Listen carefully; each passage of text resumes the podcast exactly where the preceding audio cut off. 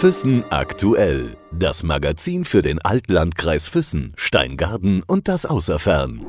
Im Gespräch mit. Irgendwann kommt die Zeit, dann äh, will man sich irgendwie verändern. Frauen manchmal mehr als Männer. Und wir haben eine sehr interessante Person heute bei uns in der Redaktion, Nicole Schäfer. Herzlichen Dank, dass Sie heute unser Gast sind. Ja, danke, dass ich heute hier sein darf. Freut mich sehr. Ich muss mich dann immer noch ein bisschen so mit Ihrem Nachnamen Schäfer und Winkler. Sie haben ja erst vor kurzem geheiratet. Herzlichen Glückwunsch. Ja, danke schön. Genau. Sie haben sich Ihren Traum erfüllt. Und zwar ins Allgäu zu kommen. Mit 18 Jahren haben Sie gesagt, ach, wir machen jetzt einfach mal so einen Trip, eine kurze Reise und sind mit ihrer Freundin ins Allgäu gekommen. Und jetzt leben sie genau an dieser Stelle in Hopfen am See. Ja, genau. Ich war 18 und ähm, hatte meinen Geburtstag gefeiert und äh, eine Freundin hat gesagt, komm, wir fahren jetzt mal ins Allgäu nach Hopfen am See. Für mich völlig unbekannt, wusste überhaupt nicht, wo das überhaupt ist. Und äh, wir saßen abends dann da ähm, an, am Steg äh, hinten am, am Campingplatz und mit einer billigen Flasche Rotwein. Das ist noch das, was mir so richtig äh, drin geblieben ist. Und äh, habe den Sonnenuntergang angeguckt mit ihr und habe zu ihr gesagt, hier möchte ich mal leben. Und diesen Satz, der ist noch so in mir drin, als würde ich den hätte ich denn gestern gesagt, ja. Also das war so, so irre. Jedes Mal, wenn ich gekommen bin nach, ins Allgäu, also seit meinem 18. Geburtstag habe ich keine Ahnung, wie viele Besuche ich hier schon gemacht habe als Urlauber. Ich war in der Klinik, in der Enzensberg-Klinik, in der Reha zweimal. Und ähm, immer wieder habe ich gesagt, hier möchte ich gerne mal leben. Und es war so klar für mich, ähm, völlig skurril, weil eigentlich ich bin aus Heilbronn und ich habe dort meinen Mann, meine Kinder und, und ähm, habe dann mich scheiden lassen und habe dann gedacht, na ja, jetzt vielleicht. Und dann waren aber die Kinder noch zu klein und es war immer irgendwas anderes. Und ähm, ja, und so kurz vor meinem 50. Geburtstag habe ich gedacht, so, entweder jetzt oder nie.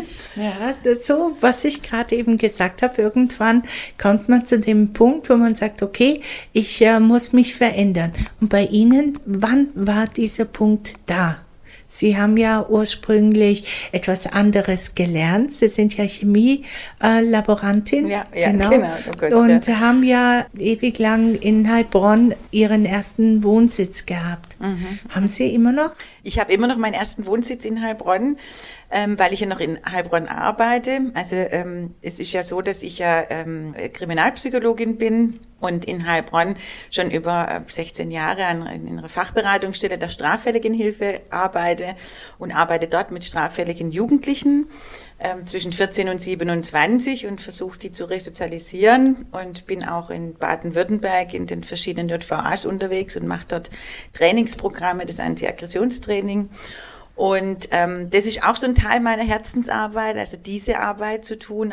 Aber genau über diese Arbeit bin ich dann ähm, in die Aufstellungsarbeit gekommen, zum Familienaufstellen und habe da dann die Ausbildung gemacht, vor, keine Ahnung, von fast 15 Jahre her. Und ähm, habe dann für mich gedacht, irgendwo sind wir alle gleich.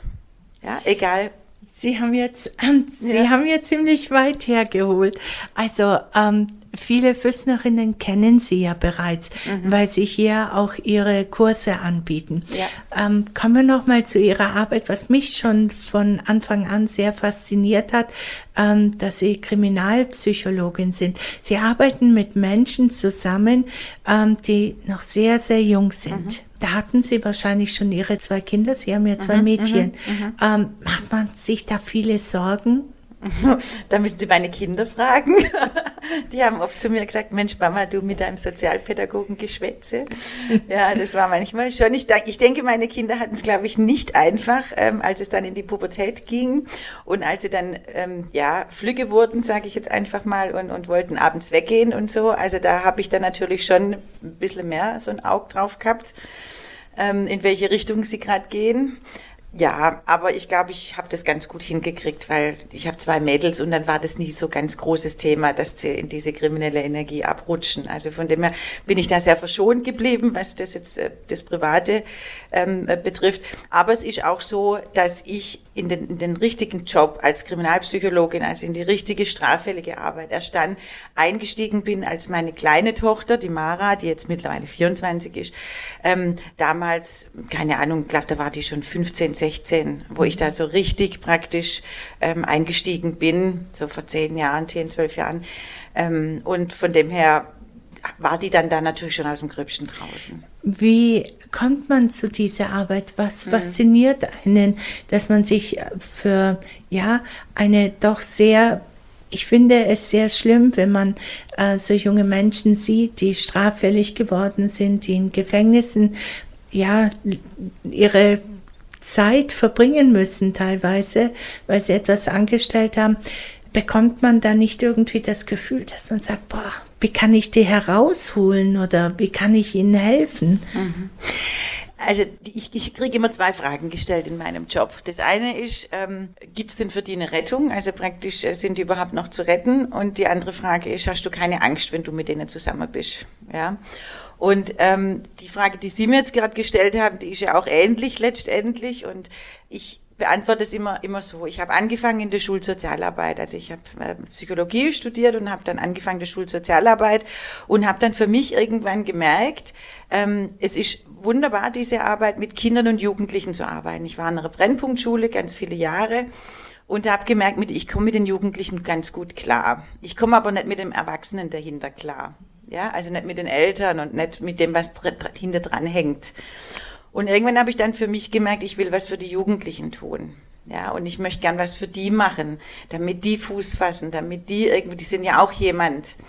Und dann habe ich, damals war ich ein Fortbildungsjunkie, ja, wie jeder Sozialarbeiter oder Psychologe das irgendwann mal ist. Man denkt, man muss ganz viele Fortbildungen machen und überall sein. Und habe dann ähm, man wird ja immer so geführt zu gewissen Fortbildungen, habe dann die Fortbildung bei ähm, oder die die Ausbildung zum Antiaggressivitätstrainer gemacht beim Professor Dr. Jens Weidner in der HAW in Hamburg und das war mein persönlicher Ritterschlag, sage ich jetzt einfach mal, dass ich genau auf dem richtigen Weg bin, ja. Hat er Sie dazu gebracht? Ja, ja genau, das war so mein Mentor, was die Kriminalgeschichte betrifft weil er vorne stand, das weiß ich noch, das war so, gibt es natürlich ganz viele ähm, Momente für mich, aber ein Moment war der, als er vorne stand und zu uns gesagt hat, während der Vorlesung, hat gesagt, es kommt kein Straftäter zur Welt. Alle Menschen drucken irgendwann mal die Schuhgröße 22. Und ah. das war für mich, ja, da kriege ich heute noch Gänsehaut, wenn ich da dran denke, das war für mich ein Moment, wo ich dachte habe, ja genau, Nicole, genau das ist's. Ja, es kommt kein Straftäter zur Welt. Sehen Sie das dann auch? Ich meine, gehen Sie dann auch so mit ja. den Jugendlichen um? Ja, ja. Und wenn Sie, also können Sie natürlich jetzt nicht, aber wenn Sie die Jugendlichen fragen würden, und ich habe ich hab schon zig Hunderte, Tausende Jugendliche durchgeschleust und mit denen gesprochen und gearbeitet. Und der Konsens ist immer der gleiche. Ja, die, die, die Frau Winkler, damals habe ich noch Winkler geheißen, ja, die Frau Winkler, die mag mich, obwohl ich so viel Scheiße gebaut habe. Und das ist ein, ein ganz, ganz wichtiger Punkt, wo ich natürlich in meine Arbeit, auch in, in meine Frauenarbeit oder in meine Praxisarbeit mit reinnehme. Ich nehme dich so an, wie du bist. Aber das, was du getan hast, finde ich nicht gut. Mhm. Wie zeigen Sie das, dass Sie ähm, Sie respektieren und Sie respektieren auch die Jugendlichen? Ja. Wie, wie funktioniert das? Wie, wenn die da reinkommen zu Ihnen, haben Sie da Einzelgespräche oder ähm, sind da Gruppengespräche? Also ich mache nur Einzelgespräche. Also das ist so das, was sich ein bisschen rauskristallisiert hat bei uns in Heilbronn an der Beratungsstelle. Das Anti-Aggressionstraining ist ja ein Trainingsprogramm für, für straffällig gewordene Menschen, ja, um sie praktisch in diese Opferempathie zu bringen. Also das ist äh, konfrontative Pädagogik, nennt man diesen, diesen Stil sozusagen. Das heißt, äh, es geht rein um Konfrontation. Also die Gespräche sind rein konfrontativ. Wie soll ich mir das vorstellen? Wie? Also es ist nicht so, dass ich, dass ich zu Ihnen dann sage, Mensch, Frau Rieger, das ist jetzt aber echt ganz schrecklich, was Sie da erlebt haben und mhm. was macht das mit Ihrem Gefühl, was macht das mit Ihnen, ja? Sondern es geht eher darum, dass man dann sagt, naja, aber das ist deine Verantwortung, das hast du getan und was kannst du jetzt tun, damit du wieder, ähm, damit es für dich besser wird. Ja? Also es geht in dieser konfrontativen Gesprächsführung geht es einfach darum, ähm, den Menschen an diesen Punkt zu bringen, wo klar ist, jetzt flippe ich aus.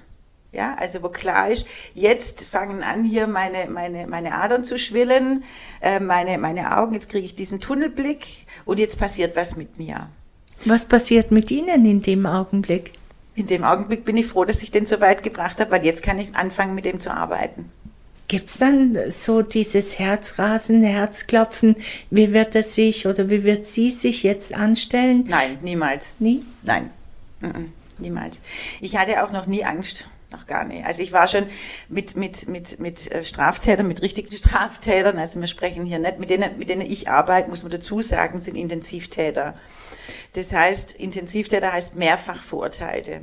Ja, also ich arbeite jetzt im Normalfall nicht mit einem, der jetzt ähm, beim, beim Douglas jetzt ein Parfüm klaut oder so. Also Mehrfachtäter heißt viele, viele Körperverletzungen, viele Drogenprobleme, also schon ganz, ganz viele Anzeigen und so weiter. Ja, also richtig richtig hochaggressives Potenzial haben die Jungs und Mädels.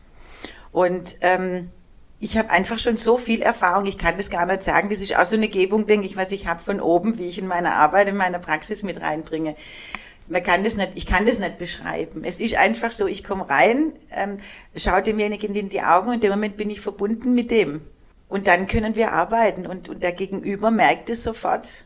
Der merkt sofort, das ist jetzt nicht eine von den 100.000 Sozialarbeitern, die ich schon hatte, die da kommt jetzt zu mir und zu mir sagt, ich nehme dich jetzt an die Hand, weil ich weiß genau, was gut für dich ist. Wie ist Ihre Erfolgsquote? Ich meine, wenn Sie jetzt sagen, die spüren das, dass ich Sie mag. Ich meine, man wird ja nicht von heute auf morgen Intensivtäter zum einen und zum anderen man wird ja auch nicht von heute auf morgen äh, resozialisiert. Es dauert, der Weg ist ja ziemlich lang, kann ich mir vorstellen, oder? Ja, sehr lange, sehr, sehr lange. Also äh, wir rechnen auch nicht mit Erfolgsquoten. Also wir, wir rechnen unsere Arbeit nicht auf mit Erfolgsquoten. Ja. Mit was dann? Für, wir sagen, wenn aus einer großen Körperverletzung eine kleine Körperverletzung wird, ist das schon ganz gut. Mhm. Weil, also klar ist, mit denen, mit denen ich arbeite, in den seltensten Fällen äh, kann man die jetzt auf, auf, einen normalen Weg bringen, wo man dann sagt, na, da wird jetzt kein Studium machen und wird irgendwo als Bauingenieur das nächste Haus entwerfen. Ja, also das funktioniert natürlich ja auch gar nicht. Wichtig ist, dass man in die Resozialisierung geht, ähm, nämlich nicht, und das ist diese, diese große Krux an der Geschichte, wenn man mit diesen Menschen arbeitet, dass man nicht von seinen Erwartungen ausgeht nämlich von meiner Erziehung, von dem, was ich denke, dass die Welt funktioniert, von dem, was ich denke, was gut ist für den Jugendlichen. Weil das denke ja nur ich, das ist ja nicht er. Ja, sondern ich kann nur mit Menschen arbeiten und das geht auch ganz klar in meine Praxis, nämlich so weit, wie die Menschen, die mir gegenüber sitzen, auch bereit sind, an sich zu arbeiten. Und das sind sie nur dann, wenn sie selber draufkommen. Wie tolerant sind Sie? Tolerant? Wenn, ja, natürlich. Wenn Sie sagen, ich, ich äh, akzeptiere oder ich nehme es so an, wie sie sind, versuche mit ihnen zu arbeiten. Ich kann meine Erwartungen, die ich habe, nicht in sie mhm. projizieren. Mhm. Das heißt, ihre Toleranz äh, und Akzeptanzgrenze muss ja ziemlich hoch sein. Meine Akzeptanzgrenze ist sehr hoch, ja, was das betrifft in der Arbeit auf jeden Fall, klar. Okay. Das ist meine Arbeitsstätte und da ist ganz klar, weil es ist anmaßend von mir zu sagen, was für Sie richtig ist. Mhm. Das kann ich nicht. Gab es denn schon irgendetwas jetzt gerade in Ihrer Arbeit, ähm, wo Sie sagen, ah, das kann ich nie vergessen, weil mich das so berührt hat? Ach, da gibt es ganz, ganz viele Sachen. Ich könnte Bücher schreiben darüber, aber ähm, jetzt so aus dem Stegreif, also meine berührendste Geschichte war mal, das ist schon ganz viele Jahre her, also wir gehen ja auch in die JVAs rein und machen dort die Antiaggressionstrainings und das findet dann in Gruppen statt, ja. Und da sind wir dann auch immer drei, vier Trainer, weil das darf man nicht alleine machen. Und da waren wir mal im, im Erwachsenenvollzug ähm, im, im, mit, mit Langzeitstraftätern, wird hauptsächlich das Programm gemacht im Erwachsenenvollzug. Und da war... Ähm, ein relativ junger Mann, der war damals 30 und war wegen Mordes angeklagt, ja, drinnen. Und der war halt auch bei uns im Antiaggressionstraining. Und was wichtig ist in diesem Training, ist die Biografiearbeit. Ja, deshalb ja auch dann meine Herzensarbeit in der Praxis. Also das heißt, ähm, wir arbeiten mit der Biografie des Straftäters. Das ähm, heißt, Sie wissen alles, was, was alles, passiert ist, wie es ihm geht, welches Umfeld er um alles, sich herum hat. Alles, alles, wirklich alles. Alles, alles, alles, alles, alles. Die ziehen also, sich ja nackt aus. Wir, die ziehen sich nackt aus, genau, die ziehen sich nackt aus. Und wenn man gut ist, kann man das, kann man das gut machen. Ja. Also ähm, es ist ja so, wenn wir das Training beginnen, dann lesen wir die Akte praktisch. Was ist passiert, was hat er gemacht, das ist ja zur Sicherheit von uns, müssen wir ja. Wir müssen ja wissen, was bei dem passiert ist und wie der ungefähr tickt. Ja, dann haben wir natürlich auch Vorgespräche. Das heißt, wir besprechen uns natürlich vor mit diesem Klientel, passt es in die Gruppe rein, ist es homogen und so weiter. Und unter anderem ist ein, ein, ein wichtiger Punkt die Biografiearbeit.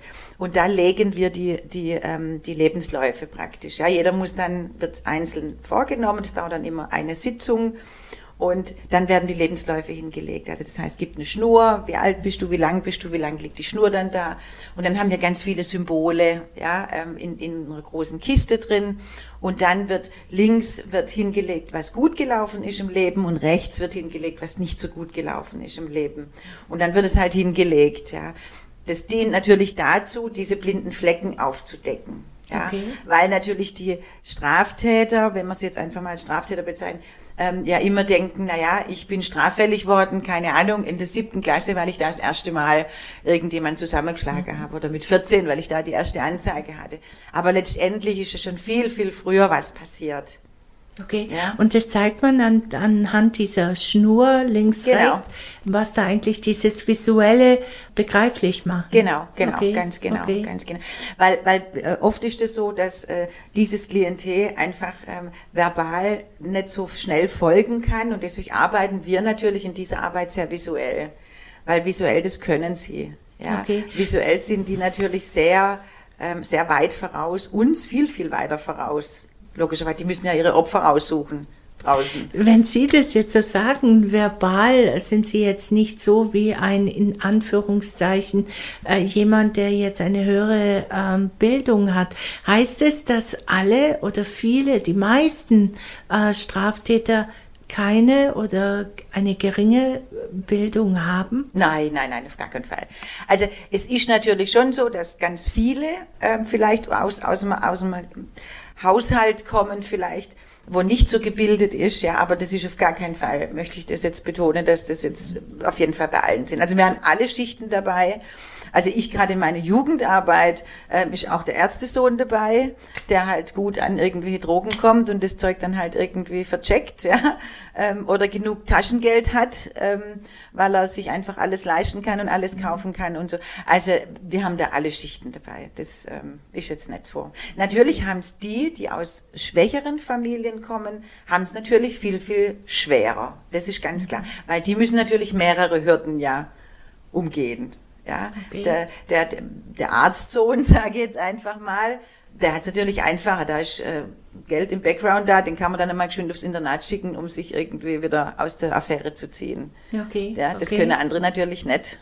Gut, und äh, man legt also quasi diese visuelle Leiste oder Lebens, Schnur hin, Lebenslinie. Ja, genau. Lebenslinie, genau, genau, genau. Und dann liegt halt am Anfang, beginnt man dann halt immer mit einem selber, mit der Mama und mit dem Papa. Weil das ist ja das Einzige, was sicher ist in unserem Leben, ist, mhm. dass wir eine Mama und einen Papa haben. Ja, alles andere ist unsicher, aber das ist sicher. Mhm. Und das legen wir dann hin und dann sieht man dann schon gleich am Anfang, wenn es losgeht, wo legt er die Mama oder wo legt er der Papa hin.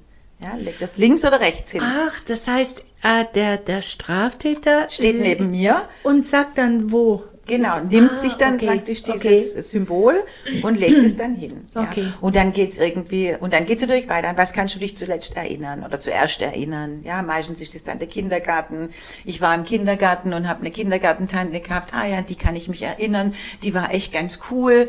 Äh, Tante Maria hat die geheißen. Mhm. Dann sage ich, ja, dann such dir mal ein Symbol für die Tante Maria, zum Beispiel jetzt. Ja. Ist das sowas ähnlich wie eine Familienaufstellung? Bloß, ja. dass es ein bisschen eben nicht... Ja. Genau. Genau, genau. Okay, genau, okay. Ja, genau. Und dann, wie läuft es weiter? Weil und, Sie ja gesagt haben, der 30-Jährige. Ja, genau, der genau. 30 um jetzt wieder ja, da drauf genau. zu kommen, genau, ganz genau. Verurteilt wegen Mordes am, am ähm, praktisch an seinem Vater, ja. Das war oh. praktisch sein, ähm, seine Verurteilung sozusagen. Okay.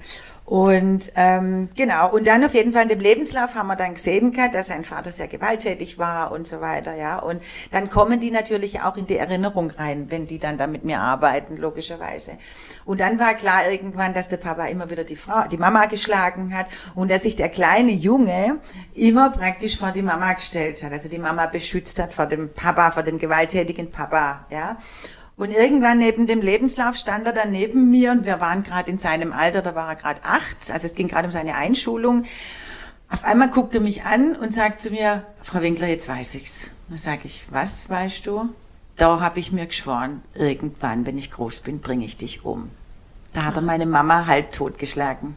Ja, und das war für mich so ein Punkt, wo ich dachte, pff, okay, ja, also ähm, und, und es war auch für ihn dann, damit konnte er Frieden schließen, dass er nicht, dass er nicht der Mörder ist, dass er nicht der ist, der jetzt irgendwie rausrennt und irgendjemand blöd umbringt und, und, und mit der Machete hier rumrennt, ja, sondern für ihn war das dann diesen Friedensschluss, okay, das habe ich mir damals halt schon zurechtgelegt, weil ich die Mama beschützen wollte, weil er die Mama einfach halber totgeschlagen hat. Frau Schäfer, wie, wie geht man mit solchen Situationen um? Ich ich weiß nicht, ob ich, ob ich damit umgehen könnte, weil es geht ja einem ziemlich nahe. Wie distanziert man sich, dass man seinen Job trotzdem machen kann, damit es dem anderen gut geht und ihnen ja gleichzeitig auch. Und das ist die große, die große Krux an der Geschichte. Deshalb kann man endlich die, entweder diesen Job machen oder nicht. Ja, also es gibt nur zwei Möglichkeiten. Man kann das nicht lernen. Also man kann nicht sagen, okay, das wird schon irgendwann, kann ich damit umgehen. Mhm klar ist, also für mich ist klar, die Abgrenzung heißt, ich habe mit deinem Leben nichts zu tun. Es ist dein Leben. Und wenn ich hier nachher rausgehe aus dem Knast oder wenn ich hier nachher gehe, gehe ich in mein Leben. Und das ist ein ganz anderes. Hat es Sie schon mal erwischt, emotional erwischt, dass Sie dann doch irgendwie gesagt haben, ah, das ging mir jetzt doch zu nahe? Zu nahe nicht. Nahe ja, Ganz klar, wenn es dann natürlich um Frauen geht, wenn Frauen dann, die kriegen relativ schnell Kinder, wenn sie aus dem Knast rauskommen. Ähm, und da gab es dann schon manchmal Situationen, wo ich denke, aber da geht es dann eher um die Kinder. Mhm. Ja, oh, jetzt muss die noch mal ein Kind in die Welt setzen und kommt mit ihrem eigenen Leben nicht klar und so. Das sind dann so eher so die Dinge, wo ich dann denke, pff, das muss jetzt echt nicht sein. Also da fällt mir dann die Abgrenzung natürlich auch sehr schwer. Aber es ist nicht so, dass ich das mit heimnehme. Aber jetzt mal eine Frage. Sie können sie auch beantworten oder auch nicht, aber versteht man dann manchmal, warum wer was gemacht ja. hat.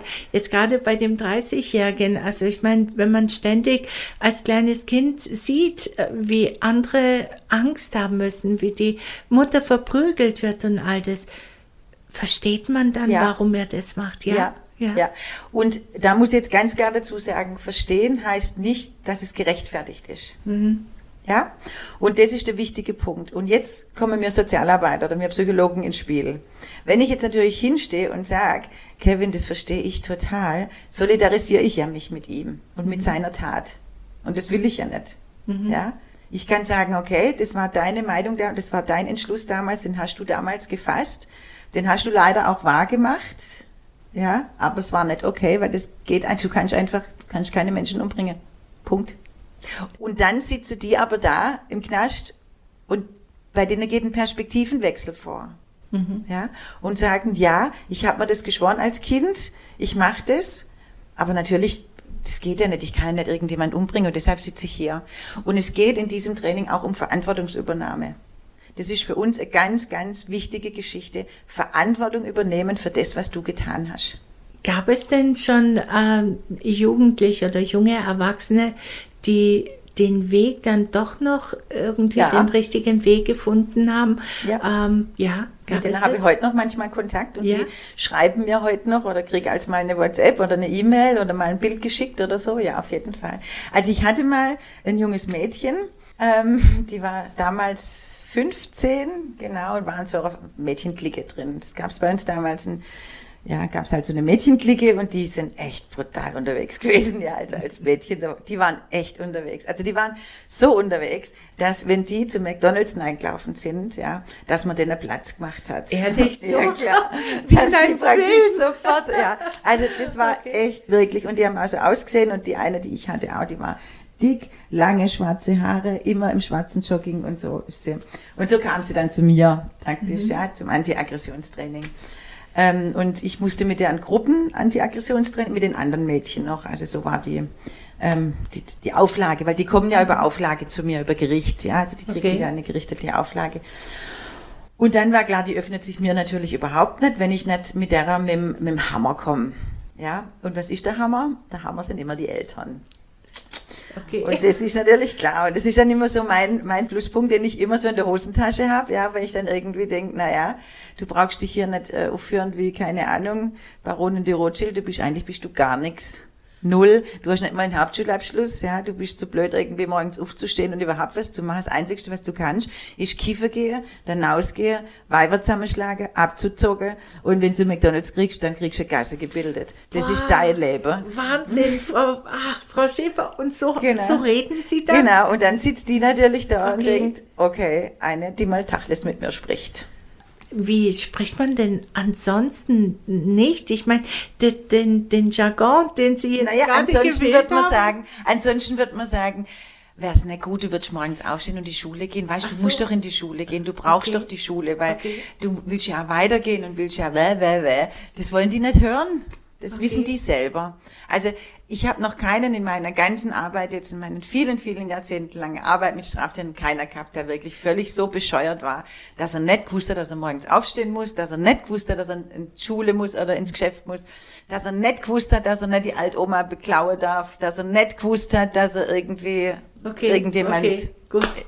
Das also, heißt, Sie haben mit ihr so, deswegen Eltern, Sie haben die Rolle quasi übernommen. Nee, und dann haben, gesagt, ja, ja, nee, also erstmal wird dann so ja. gesprochen und dann, also ich, ich arbeite viel mit Impact-Techniken. Impact-Techniken heißt praktisch, ähm, kurze, prägnante Sätze zu sprechen, ähm, die was bewirken und dann den Mensch dabei stehen zu lassen. Ja, so. Also, kurzes Beispiel dann, wir haben ja immer diese Hurensohn-Geschichte, ja, also das ist ja ganz oft im Jugendvollzug, ey, der hat Hurensohn zu mir gesagt und dann hat er halt eine Paftfresse gekriegt und so, ja, so. Mhm. Also Hurensohn, was ist Hurensohn? Bist du ein Hurensohn? Nee, natürlich nicht. Na, halt so, was regst du dann mhm. drüber auf?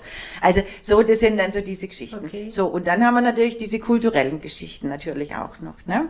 Und dann spiele ich mit dem ein Spiel.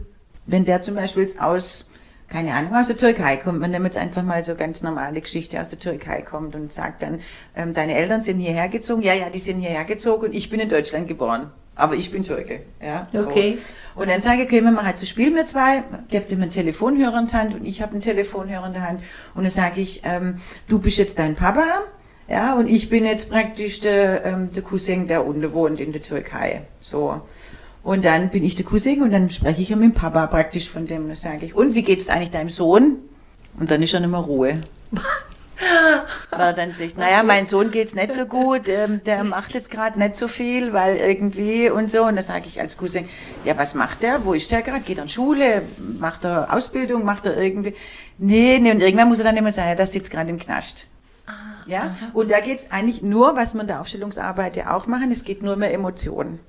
Ja, zu gucken, wie geht's dem Papa? Der Papa, der damals auf Flucht ging, hier nach Deutschland ist, mit dem, mit der Plastiktüte angekommen, hat sich hier bei der Audi, ist es bei uns halt, ja, am Band der Arsch abkraggert, damit er hier drei Zimmerwohnungen hat, damit du ein besseres Leben hast. Und du hockst jetzt hier, machst nichts anderes, wie Leute draußen zu beklauen. Wie geht's deinem Papa damit? Also, das sind Impact-Techniken. Und dann schicken wir die wieder auf Zelle. Wow. Genau, und wow. so. Und das ist diese Arbeit. Und deshalb nur zur Richtigstellung. Diesen Kurs und dieses Trainingsprogramm gibt's nur für Intensivtäter, die schon viel durchlaufen haben. Ja? Also okay. ich bin die letzte Instanz.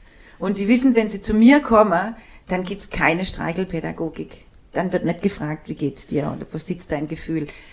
Irgendwann schon, weil wir eine Beziehung aufgebaut haben. Ja? Aber die Beziehung ist eine andere. Was ist mit dem Mädchen passiert? Die, das Mädchen, genau, also das äh, wurde dann immer schlimmer, schlimmer, schlimmer natürlich dann und war dann auch irgendwann in Haft. Und das Mädchen hat einen guten Richter, mit dem ich sehr gut konnte.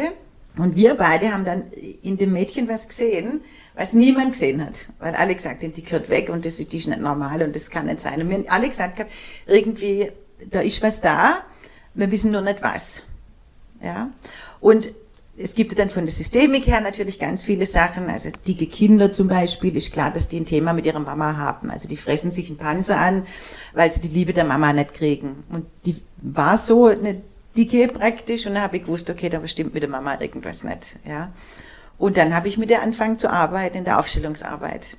Und dann war irgendwann klar, dass sie eigentlich nur, dass die Mama gar keine Zeit hat, die Mama hat Depressionen, die Mama ist nie da und ist nicht, also nie da, nie äh, körperlich nicht da und natürlich auch äh, physisch nicht da und kann praktisch für das Kind nicht sorgen. Ja. Und das Kind hat dann natürlich durch ihre Art und Weise dann natürlich immer wieder Aufmerksamkeit gewollt, letztendlich. Und dann konnten wir in dieser Familienrunde, dieser Familientherapierunde, konnte ich dann mit der Mama und mit dem Mädchen gut arbeiten. Und der Schlüsselsatz war dann, dass die Mama zu der Tochter gesagt hat, ich kann nicht für dich sorgen. Mhm. Heftig. Ja, heftig, also ist die Wahrheit. Okay. Aber das Mädel konnte dann was mit anfangen und konnte sagen, ich habe das ja schon immer gespürt. Ich weiß das ja, Kinder wissen das ja. Ja, aber wenn sie dann die Wahrheit gesagt kriegen, wenn sie dann wissen, was los ist, dann sind die frei, dann sind Kinder frei. Und dann hat sich bei ihr eine ganz große Wende getan. Ja, also dann hat sie irgendwann gesagt, okay, ich äh, höre jetzt auf, Drogen zu nehmen. Äh, dann haben wir eine Giftung gemacht, dann haben wir eine Thera Therapie für sie veranlasst. Also es ging dann natürlich schon noch über zwei, drei Jahre, wo dann noch lang gedauert hat, bis sie dann richtig Fuß gefasst hat. Aber man hat dann gemerkt, dieses System, ja, praktisch, diese, dieser, ähm, dieses Mobile ist in Bewegung gekommen. Und sie konnte dann dadurch ihren Weg gehen. Heute ist sie verheiratet, hat zwei Kinder, ähm, hat eine Ausbildung gemacht und lebt ein glückliches, straffreies, drogenfreies Leben und kriege ab und zu mal Kinderbilder geschickt und so. Und wenn ich sie in der Stadt sehe, dann schreit sie immer schon von weitem. Ist sie noch so äh, korpulent? Nein, nein, nicht? die hat 20 Kilo abgenommen. Wahnsinn. Sie haben jetzt gesagt, äh, und ich, ich, weiß nicht, kann man das wirklich so pauschalisieren, dass man sagt, äh, wenn Frauen dicker sind oder Mädchen, äh, dass die dann ein Problem mit der Mutter haben? Man kann das nicht pauschalisieren, aber das ist meine Erfahrung und das sagt die Systemik einfach. Also kurz und prägnant jetzt. Ja. okay. Es bedarf keiner Worte. Wie kommt man dann zur Frauenarbeit. Ich meine, genau. Sie haben ja mit, mit Jugendlichen, äh, Mädchen und, und äh, Jungs arbeiten Sie ja.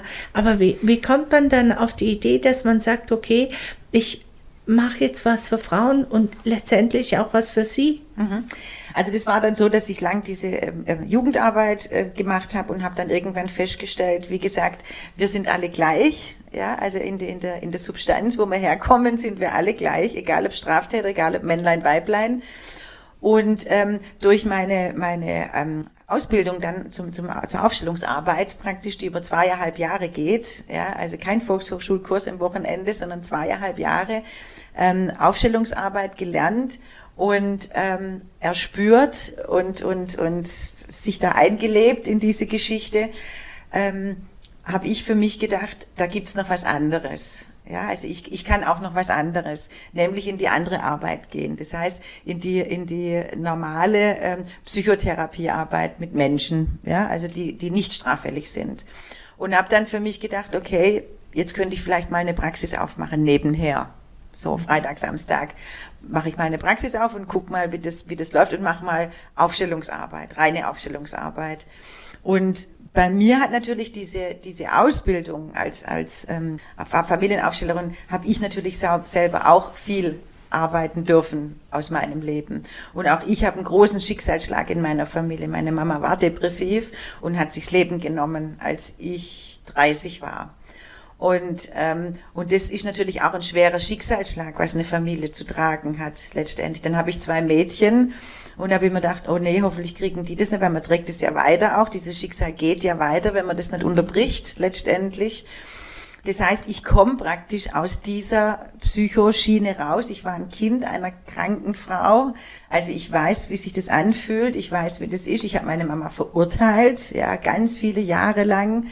Ähm, ich war diejenige, die immer gesagt hat, jetzt mach doch mal und beweg doch mal deinen Arsch und das gibt's doch nicht und, und also wirklich alles, ja, und ich habe sie, weiß, weiß ich, 20 Mal eingeliefert in irgendwelche äh, Kliniken und so weiter. Und bis sie sich dann ins Leben genommen hat, letztendlich, also ausgeschieden ist aus, aus, aus, der, aus der Welt sozusagen, weil sie nicht mehr konnte. Und ich dann für mich gedacht habe, ähm, okay, das muss ich jetzt mal für mich aufarbeiten. Ja, ich für mich diese Anteile nie gesehen habe, also dieser Depression, das wüsste ich auch, das kriege ich, glaube ich, auch nicht. Also man kann es nicht so, aber das ist jetzt nicht so mein Anteil. Aber habe das natürlich dann in meiner großen Tochter gesehen, dass die da ein bisschen abrutscht in diese Depressionsfalle und diese Depressionsgeschichte. Und da habe ich gedacht, jetzt muss ich auch was tun. Ja. Haben Sie da kein Verständnis gehabt? Ich meine, wenn Sie mit einer depressiven Mutter aufgewachsen sind, es gibt welche, die werden dann, heißt es nicht irgendwie co-krank, co-abhängig? Co-abhängig, ja klar, ja. klar. Also das bin ich jetzt nicht worden, da bin ich zu stark dazu, sage ich jetzt mal, mhm. ja. Ähm, und habe mich, ich habe mich eher abgewandt von meiner Mama damals letztendlich. Und ähm, aber durch die Aufstellung, durch die durch die Ausbildung praktisch habe ich natürlich für mich viel gelernt und auch mein Psychologiestudium und so weiter. Also da habe ich dann natürlich auch diese Hintergrundgeschichte mitgekriegt und ähm, und wie gesagt viel aufgestellt und so. Und dann habe ich gedacht, okay, ich glaube, das ist so ein bisschen mein Weg auch, ja, weil ich aus dieser aus dieser Schiene ja auch komme. Ich weiß, wie es sich anfühlt jemand Krankes um sich rum zu haben, sage ich jetzt einfach mal so als, aus Kindposition raus. Und durch die straffälligen Arbeit natürlich habe ich unglaublich viel Systeme äh, erkennen können und, und erarbeiten können letztendlich. Kein Straftäter kommt zur Welt, ja. Mhm. Und, und das komprimiert zusammen wollte ich dann einfach in meine Praxis bringen. Mit Aufstellungsarbeit. Das war so mein erster Plan. Und habe dann meine Praxis aufgemacht in Heilbronn. 2004 war das ganz schleppend so, ich habe da nicht viel gemacht damit, ich hab, sind Freundinnen gekommen, Bekannte gekommen, wie man es halt so am Anfang macht, ja, irgendwie.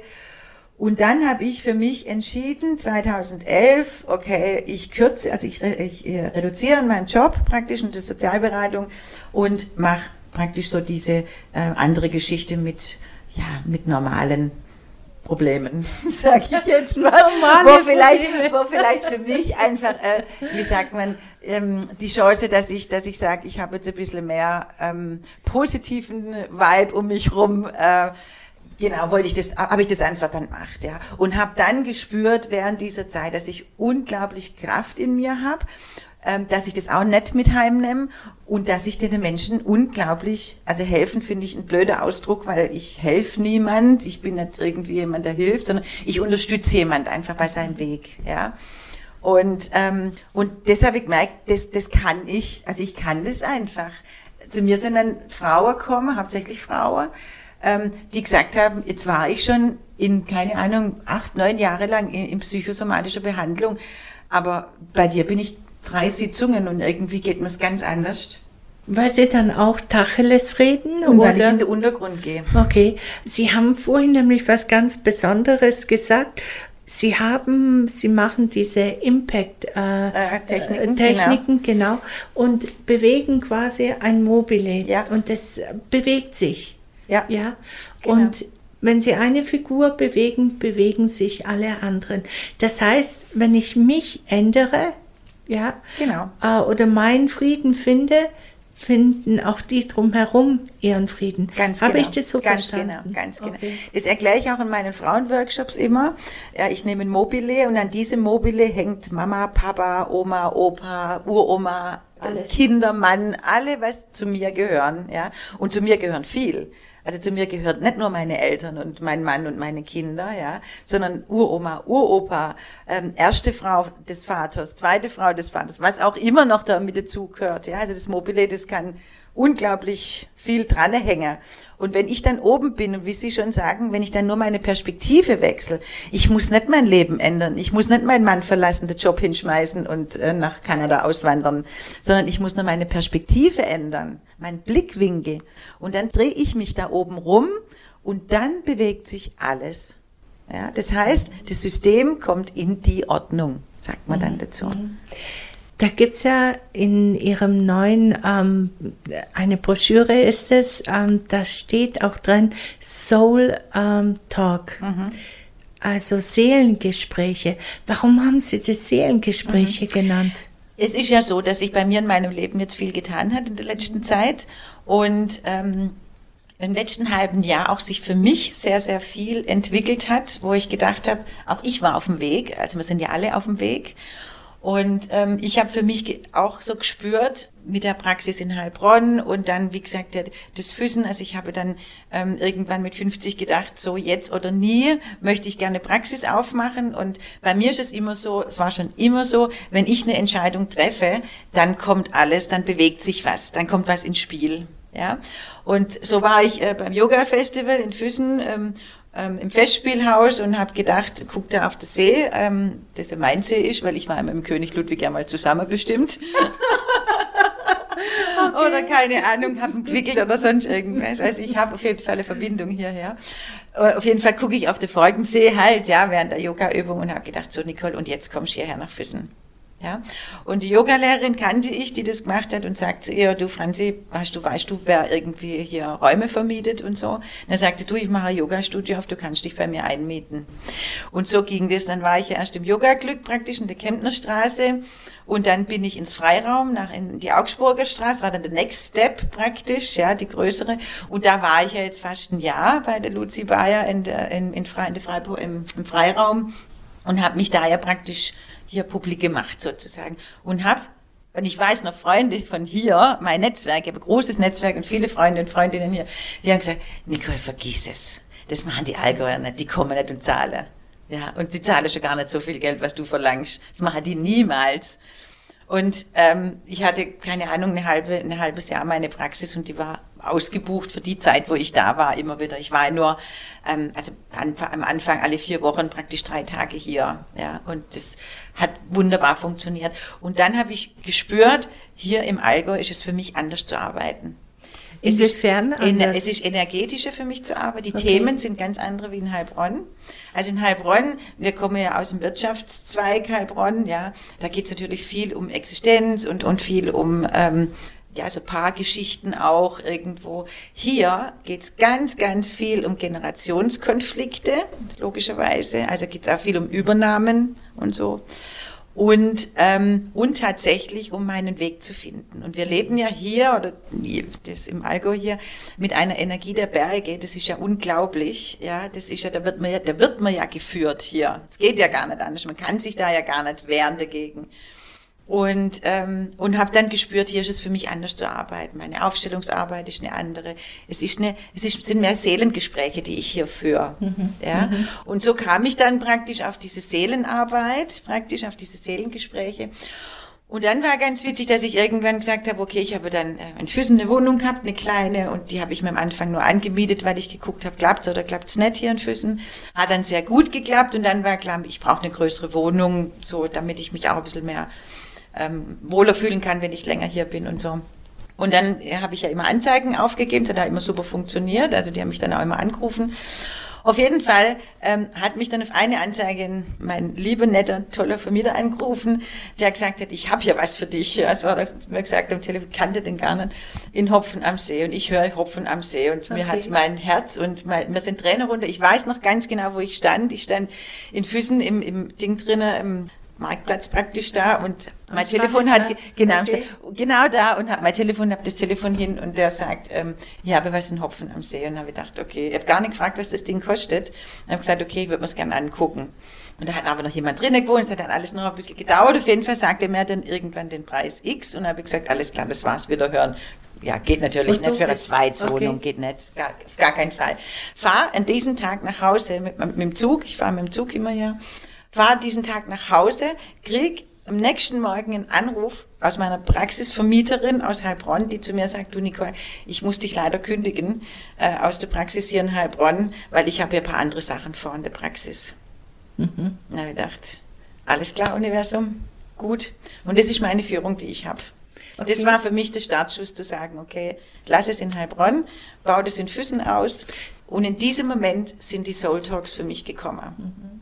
Ja, in diesem Moment war klar, jetzt geht's um die Seele.